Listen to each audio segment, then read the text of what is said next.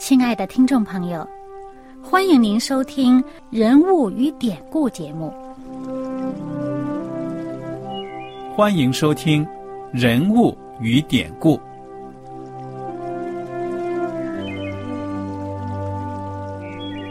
听众朋友们，当你读圣经的时候，不知道有没有过这样的想法？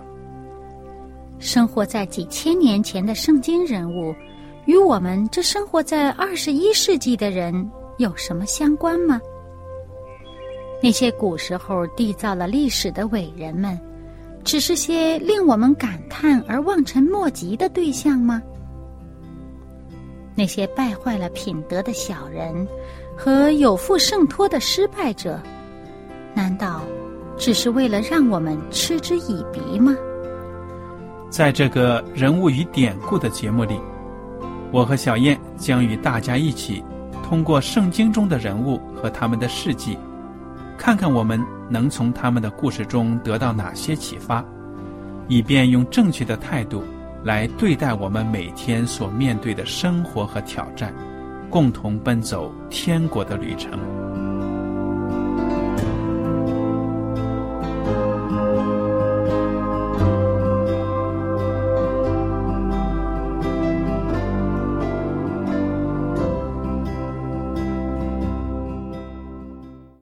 听众朋友们，你们好，我是艾德，我是小燕，大家好，很高兴呢，我们两位又能跟大家坐在一起来研究圣经当中的人物和典故。我们接着来学习出埃及记。上一讲呢，大家都已经听到了，耶和华上帝为了拯救以色列的百姓出埃及，在法老在全埃及地呢，可以说行了很大的神迹，用这些灾害来让法老认识到呢，他跟上帝作对是不可能的，但是。这个法老呢，却刚硬着心呢，出尔反尔。当这个灾情稍微一缓解呢，他就不愿意让埃及人，不愿意让这个以色列人呢走了。所以一而再，再而三，上帝呢也是用非常耐心的方法呢。来教训他。嗯，上帝其实是先借着摩西和亚伦呢，先去警告法老，说你如果不让我们走呢，才会有这样的灾害出现。但是呢，法老就说硬着心，好，我就是不让你走。呃，这些灾害就一个接着一个出现，这样的。每一次这个降灾之前，上帝都已经派他的仆人去警告法老了。嗯哼，那么我们上一讲呢，可以说已经学习过了。这个圣经上所列的几个灾呀，第一是雪灾，对不对呀？嗯，对，就是这些河流啊，各种水源呐，都变成这个雪，包括他们挖的这个池塘里的水都变成雪了。第二个是蛙灾，青蛙灾，皇宫里面呐，大街上遍地都是青蛙。然后这个埃及人还不敢对青蛙怎么样，因为呢，平时呢把这个青蛙看得很神圣，现在这家伙变得非常讨厌的东西，也没有什么神圣可言了。嗯哼，紧接着下来呢是跳蚤灾，这个狮子啊叮咬人和牲畜的。对，接下来呢就是苍蝇灾，而且这个苍蝇灾呢还只是影响到埃及人，而且大家要注意一点呢。摩西为法老王祷告的时候，特别的向他讲明：你想让我求上帝让这灾难什么时候离开呀？嗯，为什么这样问呢？挖灾的时候，哎，这个是很有很有道理的。为什么这样子呢？因为你想想，啊，如果我不限定一个时间的话，那这个挖灾隔了几天自己消失了。那法老说：“哎呀，自然现象。”对呀，说那个青蛙上陆地上没啥好吃的，回水里边去了。对呀，但是呢，这个法老王说明天就让他们走。那好，摩西一祷告呢，第二天真的是就在那一天呢，青蛙灾就消除了。嗯，这青蛙全死光了。对了，那么就可以让这个法老呢，很清楚的看到这是上帝的作为。所以给我们一个启示呢，就是说我们祷告的时候呢，有的时候不要泛泛的祷告，你可以求比较确切的。主啊，如果你愿意，你可以怎么怎么样？嗯，就好像这个耶稣来到那个瞎子的面前，问他：“你要我为你做什么呢？”瞎子说：“主啊，我要能看见，我要看见。”这个瞎子没有漫无边际的说：“主啊，你赐福我吧。”嗯啊，他就想看见，于是呢，上帝就治了他的眼睛。嗯。那好，所以呢，这件事儿呢，就让这些呃，让法老清楚能看到，这就是上帝的手段，这是上帝的作为。对呀，嗯，除了这个青蛙灾，这个法老对呃摩西说说，哎，你为我祈祷吧，嗯、把这个青蛙灾消除之外呢，还有在这个狮子灾的时候，哎。这个法行法术的那些埃及人也跟法老说说这是上帝的手段，这我们做不到的。然后接下来这个苍蝇灾呢，也是对这个特别爱干净的这么一个民族来讲呢，这个苍蝇灾真是非常令人讨厌的一件事情。那么这件事情呢，呃，当出现的时候，这个法老受不了了，说：“好好好好好，你们去吧，你们去吧，你们去敬拜你们上帝吧。但是呢，哎，你们别走远了哈。可是当这个灾消除了以后，这法老心又硬了，还是不让百姓走。对了，第九章就描写到耶和华上帝呢降下了瘟疫之灾，落在那些牲口上，对不对呀？嗯，落在牲畜上面。那这些牲畜呢，呃，在受灾之前，同样，上帝先叫摩西去警告法老，说：你如果要勉强以色列人留下的话呢，那么你的这个呃牲畜，田间的牲畜，通通的都要承受瘟疫。嗯，而且呢，上帝呢会把以色列人的牲畜和埃及的牲畜呢分别出来，以色列人的一个都不死。对呀。即使是这样子呢，法老的心仍是固执，不容以色列百姓去。紧接着下来就是另外一个灾了。嗯，那个尽管这个牲畜哈、当时一下子啊，这些牲畜差不多都死了，而且呢，法老还派了官员到以色列人所住的那个地方去看，以色列人的牲畜一个都没死，但是法老心里边还是很固执。嗯，所以耶和华上帝就降下来一个新的灾，就是疮灾。这个灾又到了人身上了。这个是皮肤病啊，很难受的，对不对呀？对呀、你像埃及人这么爱干净，但是这时候呢，长疮哦。嗯哼。耶和华上帝吩咐摩西亚伦说：“你们取几盆炉灰，然后呢，就在这个灰呢，在这个法老面前空中扬起来，这灰落到这个人身上、牲畜身上呢，就起泡啊，嗯生疮、流脓，这多恶心呐、又不舒服。嗯。那么这时候呢，这个呃，法老面前不是有很多行法术的那些巫师吗？那么那些人，甚至连那些人都没有办法站得住，嗯他们啊、去跟法老说话，哇，全全身又痒又疼，站都站不好。但是呢，这个法老的心仍然是刚硬。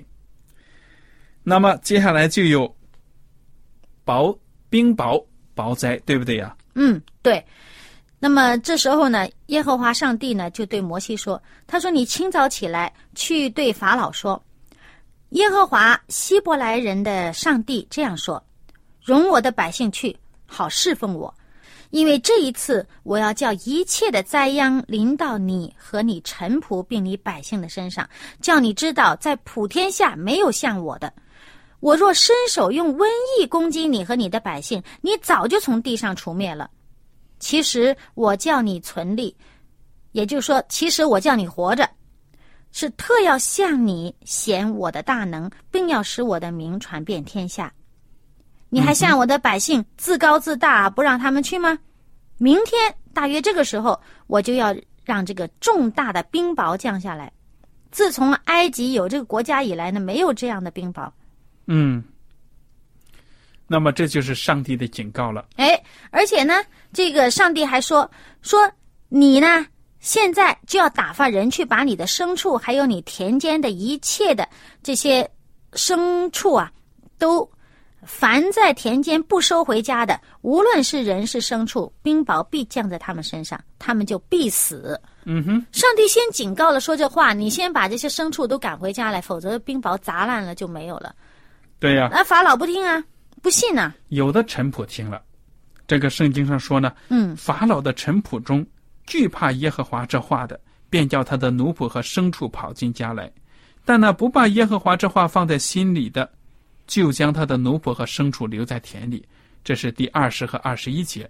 嗯那么，上帝就对摩西说了：“你把杖举起来，向天高举，天上就会降下冰雹了。”果然如此啊！这个圣经描写啊，冰雹还掺杂着火。嗯哎呀，这幅情形真的没见过。啊，这火跟大概就是闪电，它这个有雷呀、有闪电呐、有冰雹啊。那闪电降下来，碰到干燥地方就歘就着了。有可能。所以呢，这冰雹下来呢，真的是落在田间那些没有防备、没有逃走的这些人呢、牲畜身上呢，把他们打的可以说是落花流水啊。嗯，地里种的这些菜呀、粮食啊，都没了。嗯哼，还有这些树啊，你看冰雹那么大个儿，树也都遭殃了。对了，这时候法老急了，这个法老就召了摩西亚伦说：“这一次我犯了罪了，耶和华是公义的，我和我的百姓是邪恶的。这雷轰和冰雹已经够了，请你们求耶和华，我就容你们去，不再留住你们。哇，这多大的飞跃呀！这法老自己承认自己有罪了，”嗯哼，他这是第一次认罪了。嗯。那么摩西说：“好，我一出城就要向耶和华举手祷告，雷必止住，也不再有冰雹，叫你知道全地都是属耶和华的。至于你和你的臣仆，我知道你们还是不惧怕耶和华上帝。嗯，看果然这他话知道这个心呢、知道这个法老讲这个嘴呀、甜言蜜语的，其实他的心没有变。嗯，嘴巴是认错了，一时情急，这一时之需哈，嗯、但是心里边其实呢还是刚硬的。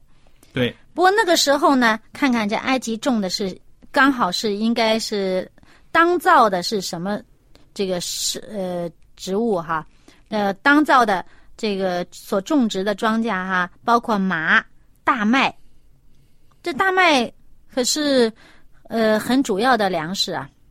嗯哼，啊，这时候大麦和麻都被毁了，但是小麦和粗麦呢就没有被打，因为那时候呢还没有开始呢嘛。嗯。那么摩西离了城之后呢，一祷告，这个雷和冰雹马上就止住了，雨也不再下了。法老一看这个灾难过去了，就越发犯罪。圣经讲的很清楚啊，越发犯罪，他和他的臣仆都硬着心，不容以色列人去。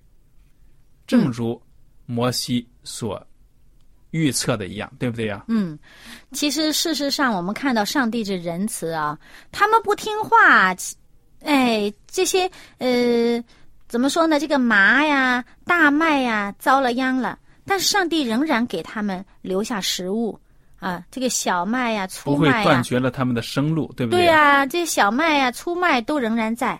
嗯我们看看下一个灾殃，下一个灾殃就更糟糕了。嗯，你给讲讲是什么？啊，下一个灾呢，就是这一次呢，耶和华上帝啊，就对摩西说：“你去跟法老讲啊，他呃，他呢和他的这个臣仆啊，心硬啊，不让我的这个百姓呢，呃，离开埃及地。嗯，那么上帝说呢，我就要派蝗虫来袭击他们了。果然如此啊，这个蝗虫来了，铺天盖地的，把这个埃及四境呢，什么菜蔬啊，包括那个冰雹打剩下还冰雹没有毁灭的那些庄稼，什么全都给吃了。嗯，你说这严严重不严重？圣经说连一点轻的也没有留下。蝗虫一来，这不是连树都没了，草也没了，何止是庄稼，全没了呀！在那样的农业社会，那别说是农业社会，就我们二十一世纪，嗯，那农民要是遭受这样的荒啊，那全国的经济都受影响。对呀、你要连那个呃茅草都没了呀！你这个屋上屋顶上，你如果说是呃草房子，房顶儿也没有了。嗯，哇！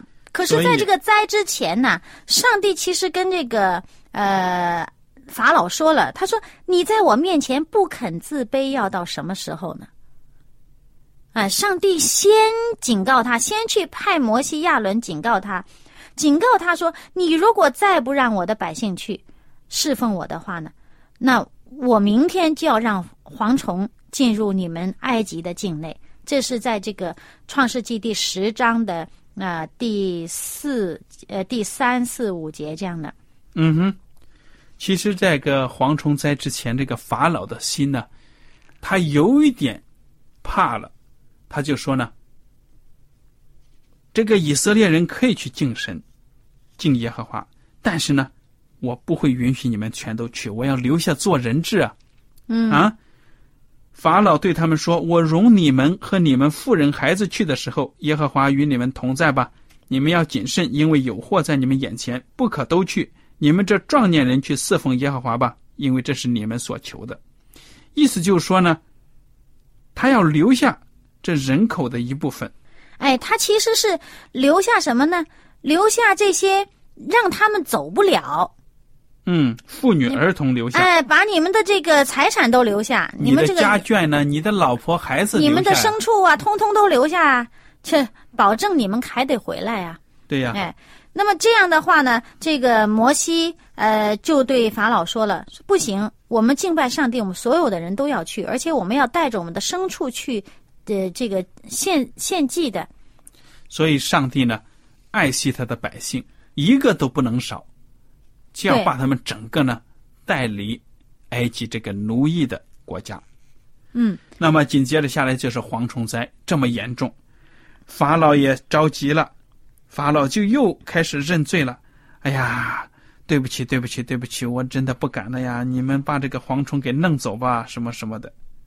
结果这个蝗虫灾呢就没有了，上帝用风呢把蝗虫给吹走，吹到大海里了。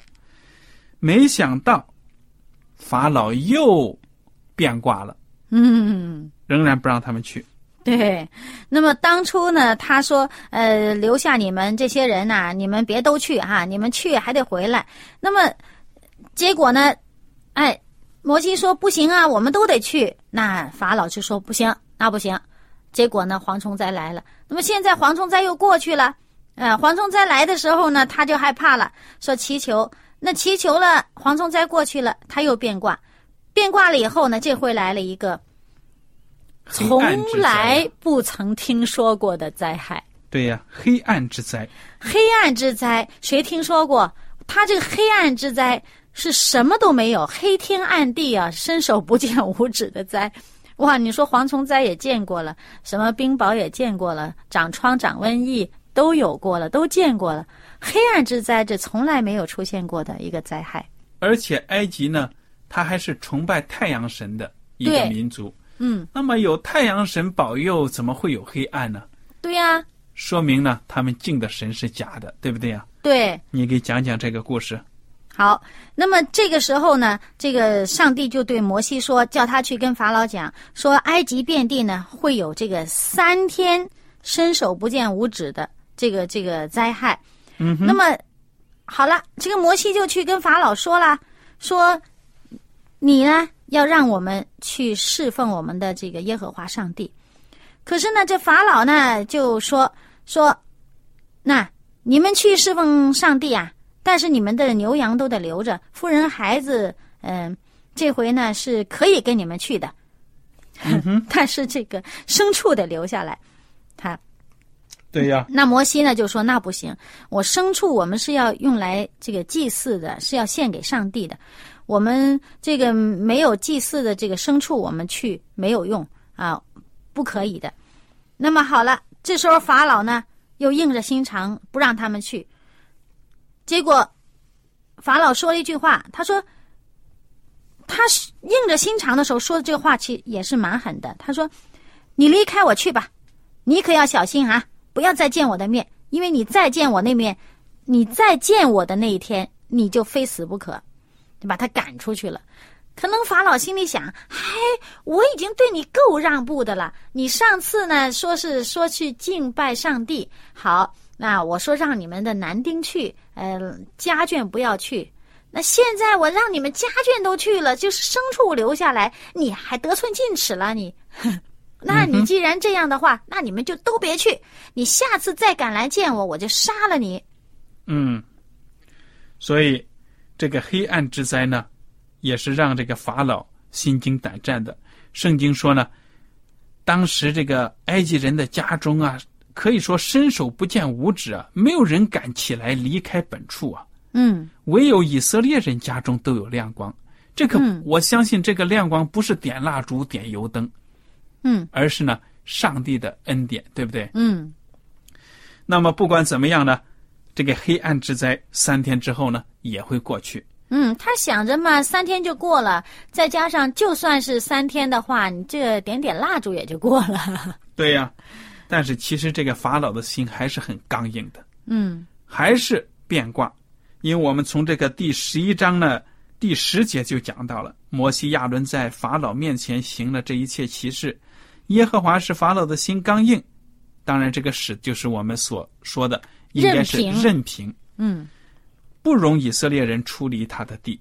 你看，这个法老的心刚硬呢，就是一而再、再而三的阻挠以色列人。那么在这样的情况之下呢，十一章描写的这个灾难是最严重的，击杀长子的警告。嗯，其实在，呃摩西受命于上帝的时候呢，还没有到埃及，还在路上的时候，上帝已经告诉他说：“这个法老心硬，不容你去。但是呢，呃，你最终你要把百姓带出来。你看呢，这个他不容你们去，最终呢，他会丧失他们的长子。这个就是在这个第四章的后面的时候。嗯哼，这个长子呢，还不光是人呢，包括牲畜的头胎嗯都要死。那么，这是非常非常严严重的。哇，那要是单线一线单传的，全没啦。对呀、上帝呢跟摩西讲了，已经讲清楚，这个灾呢，法老王是绝对绝对顺服的。绝所以对你们准备好了，我让你们走的时候，你们就要走。但是呢，走的时候要向埃及人呢要那些金银器、金器银器。啊还有要衣服，嗯，对了好多东西。总而言之呢，你们要，他们都会给。对呀、所以你看看，耶和华上帝呢掌管着这一切。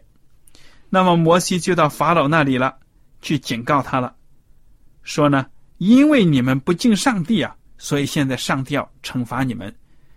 不管是你是王公贵族也好，平民百姓也好，还是仆婢也好，你们的投胎的长子呢，必死，包括牲畜也是这样子。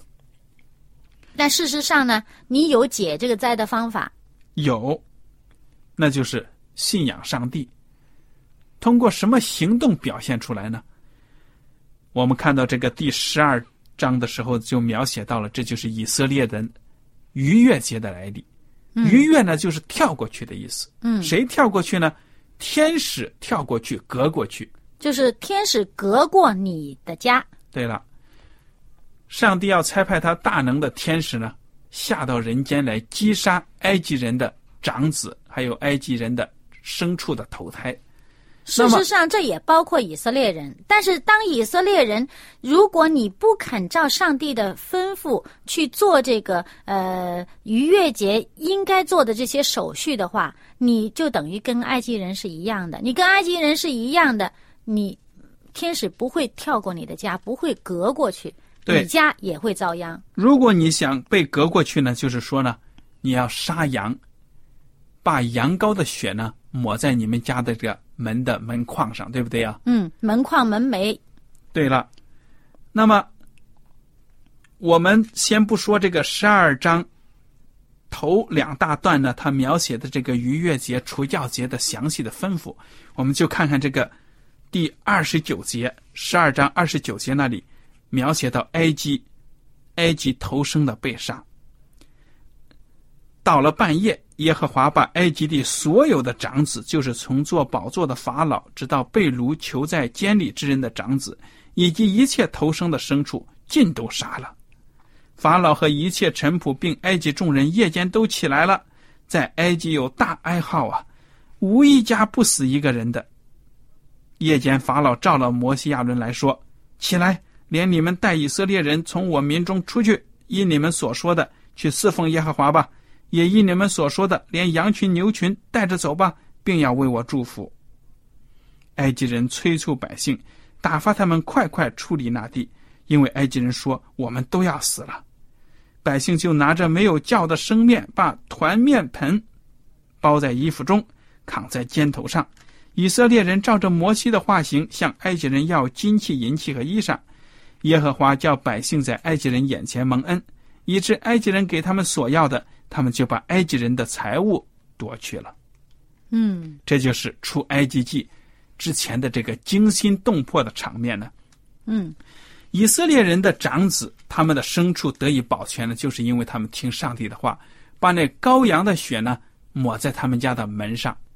你看看，我们可以通过这个新约圣经的学习呢，也就知道，这羔羊呢，被杀的羔羊就预表着耶稣基督，对不对呀？嗯。而且这个血呢，象征着耶稣基督的宝血。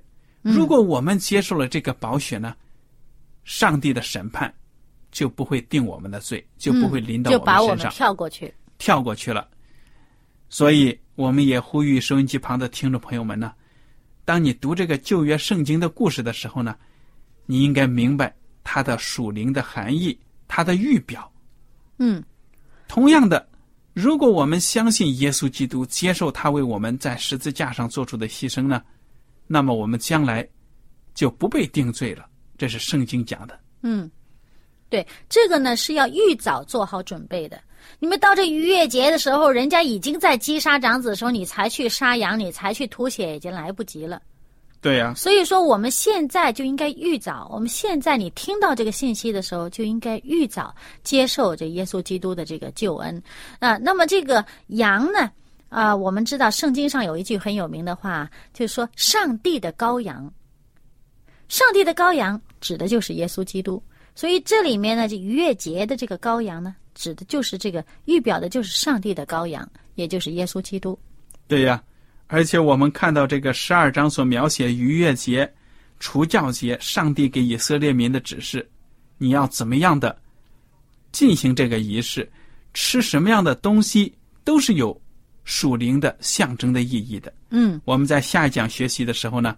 会稍微仔细一点看看这些属灵的含义，让我们都能看到呢，这些物品呢，这些举动啊，其实都预表着耶稣基督他的在地上的这个传道、救赎的这工作。嗯，艾德和小燕呢，非常感谢您今天的收听，愿上帝赐福你们。我们下次节目呢，再见。再见。喜欢今天的节目吗？若是您错过了精彩的部分，想再听一次，可以在网上重温。我们的网址是 x i w a n g r a d i o 希望 Radio，或是找旺福村也可以找到。记得把好东西介绍给您的朋友，与他一起收听。